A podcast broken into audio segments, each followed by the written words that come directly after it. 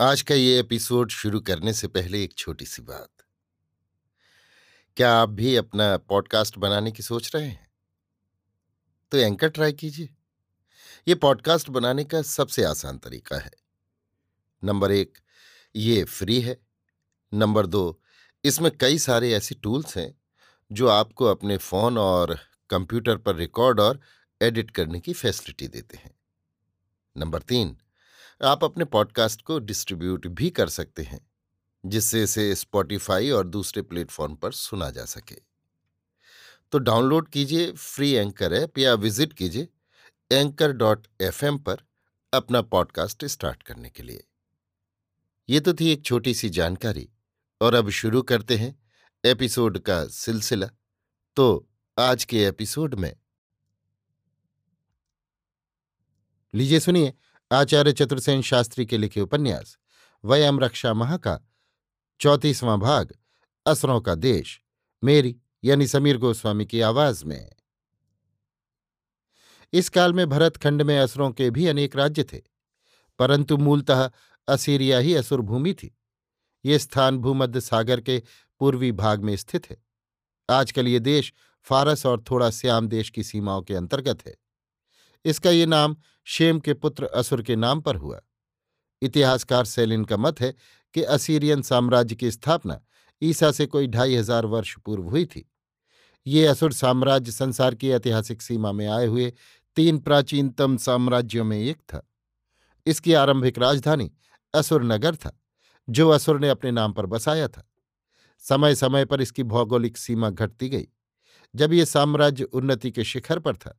उस समय इसका विस्तार भूमध्य सागर के दक्षिण से लेकर पूर्व में मनाई पर्वत तक था। मूल असीरियाई की सीमा वर्तमान कुर्दिस्तान से मिलती जुलती थी। उस समय ये उत्तर में जाग्रीस पर्वत तथा पश्चिम में दजला नदी तक को स्पर्श करता था।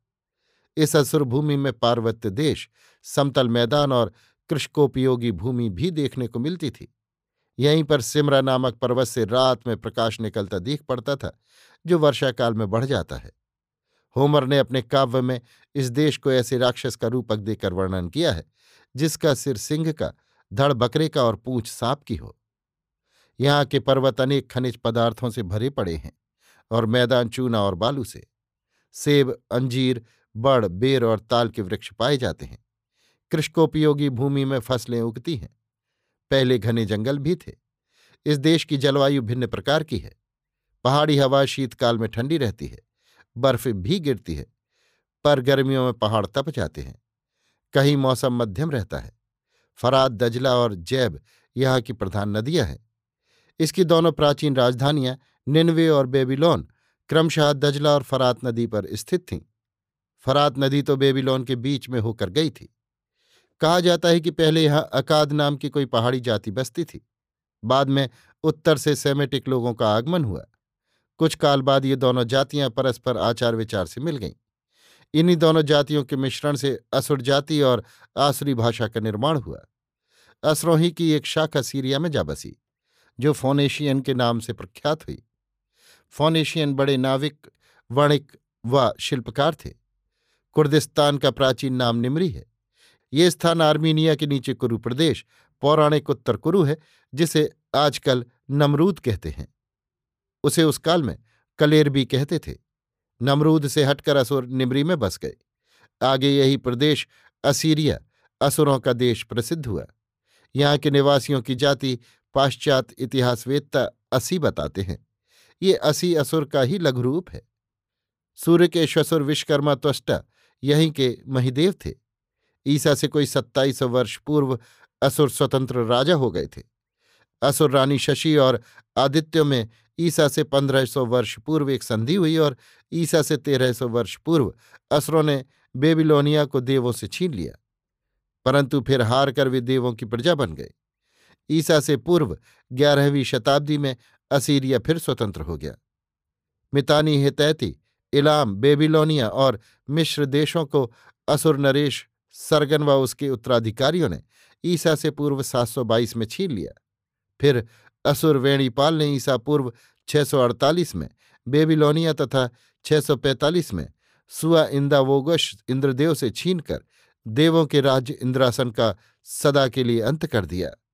इसके बाद संभवतः ये आदित्य मुल्तान होकर भारत में आए। उन्होंने सिंध के तट पर मूल स्थान नगर बसाया, जो आगे चलकर मुल्तान के नाम से प्रसिद्ध हुआ। यहाँ जगदुख्यात सूर्य का मंदिर महमूद गजनवी के अंतिम आक्रमण तक स्थापित था। तथा तब भी उसकी वैसी ही ख्याति थी। इसी प्रकार ईसा पूर्व चौबीस से ईसा पूर्व तीन सौ पैंतालीस तक सुशा प्रदेश सुरों का सुरपुर बना रहा। पीछे वो असुरों का प्रदेश बना। संभवतः सुरों के विरोधी होने से ही इन्हें असुर कहा गया है। प्राचीन इतिहासकार डियोडोरस, प्लाहमी, टालोमी, टाड, कनिंगहम और चीनी विद्वान प्राचीन ईरान के लोगों को दो जातियाँ बताते हैं। एक सुर और दूसरी असुर। पर वे ये नहीं बता सके कि वे कौन थे। वास्तव में ये दोनों जातियाँ सुर और असुर ही थीं। ये असुर ही सेमेटिक सभ्यता के जनक हैं। जिस प्रकार सुमेर सभ्यता के जन्मदाता आदित्य देव हैं, असुर सम्राट नमरूद ने राज्य शक्ति प्राप्त कर दजला के किनारे निन्वे को अपनी राजधानी बनाया। पहले असीरिया का राज्य बेबीलोनिया साम्राज्य के अंतर्गत था। बाद में स्वतंत्र हो गया। बेबीलोनिया का राजा धर्माध्यक्ष के अधीन होता था, परंतु यहाँ का राजा स्वयं धर्माध्यक्ष बन गया और वही राज्य में सर्वेसर्वा हो गया। धीरे धीरे असुरों का बल बढ़ता गया और बेबीलोनिया की शक्ति का ह्रास होता गया। प्रथम तिगथल पिलेसर ने साम्राज्य विस्तार का कार्य प्रारंभ किया। उसने कई स्थान असीरिया में मिला लिए, बाद में मिश्र को भी जय किया। द्वितीय असुर नासिरपाल की विजयनी सेनाओं ने चारों ओर आतंक जमा दिया। ये एक निर्दयी राजा था जिसने नगर देश जलाकर छार कर डाले, लोगों को तलवार के घाट उतार दिया। परंतु द्वितीय शालमन सेठ के काल में असुरों की सेना लूट मार छोड़कर देशों को विजय करने में जुट गई। फलतः असुर राज्य साम्राज्य में परिवर्तित हो गया। कला कौशल को भी प्रश्रय दिया गया। अनेक राजाओं ने अधीनता स्वीकार कर ली। फिलिस्तीन का युद्ध स्थल अधिकृत होने के बाद तो पश्चिमी एशिया में ये सर्वप्रथम हो गया। ईसा से पूर्व आठवीं शताब्दी में ये साम्राज्य ढीला हुआ। सेना और करद राज्यों ने विद्रोह कर दिया। धीरे धीरे पुराने राज्यवंश लुप्त हो गए और पुलु नामक एक सैनिक ने सिंहासन हस्तगत कर लिया। इसने इसके विद्रोही राज्यों को दबाकर असीरिया का साम्राज्य फिर दृढ़ किया। इसके वंश में अनेक राजा हुए और उनके काल में बहुत उलटफेर होते रहे। अंत में ईसा पूर्व छह सौ सैंतीस में इस साम्राज्य ने मिश्र को जय किया और साम्राज्य को बारह प्रदेशों में बांटकर प्रत्येक पर एक एक शासक स्थापित कर दिया। सेमाचेरिव ने प्राचीन नगर बेबीलोन का विध्वंस कर दिया। उसके उत्तराधिकारी शारदन के राज्यकाल में साम्राज्य की दो राजधानियाँ हो गईं। पीछे इसके मरने पर साम्राज्य दो टुकड़ों में बट गया। एक भाग का स्वामी असुर वेणीपाल हुआ। वो बड़ा विद्याव्यसनी था। इसने बड़ा पुस्तकालय संचित किया। कुछ दिन बाद इसका भाई विद्रोही हो गया और राजभवन में जल मरा। मिश्र भी हाथ से चला गया। अंत में ईसा से कोई छह सौ वर्ष पूर्व निन्वे पर सबने मिलकर चढ़ाई की। राजा हारा और उसका राजमहल मटिया मेट कर दिया गया। इस प्रकार सात सौ वर्ष तक अखंड रहकर इस असुर साम्राज्य का ऐसा पतन हुआ कि इसका नामो निशान संसार से उठ गया। अभी आप सुन रहे थे आचार्य चतुर्सेन शास्त्री के लिखे उपन्यास, वयम रक्षा माह का चौंतीसवां भाग, असुरों का देश, मेरी यानी समीर गोस्वामी की आवाज़ में।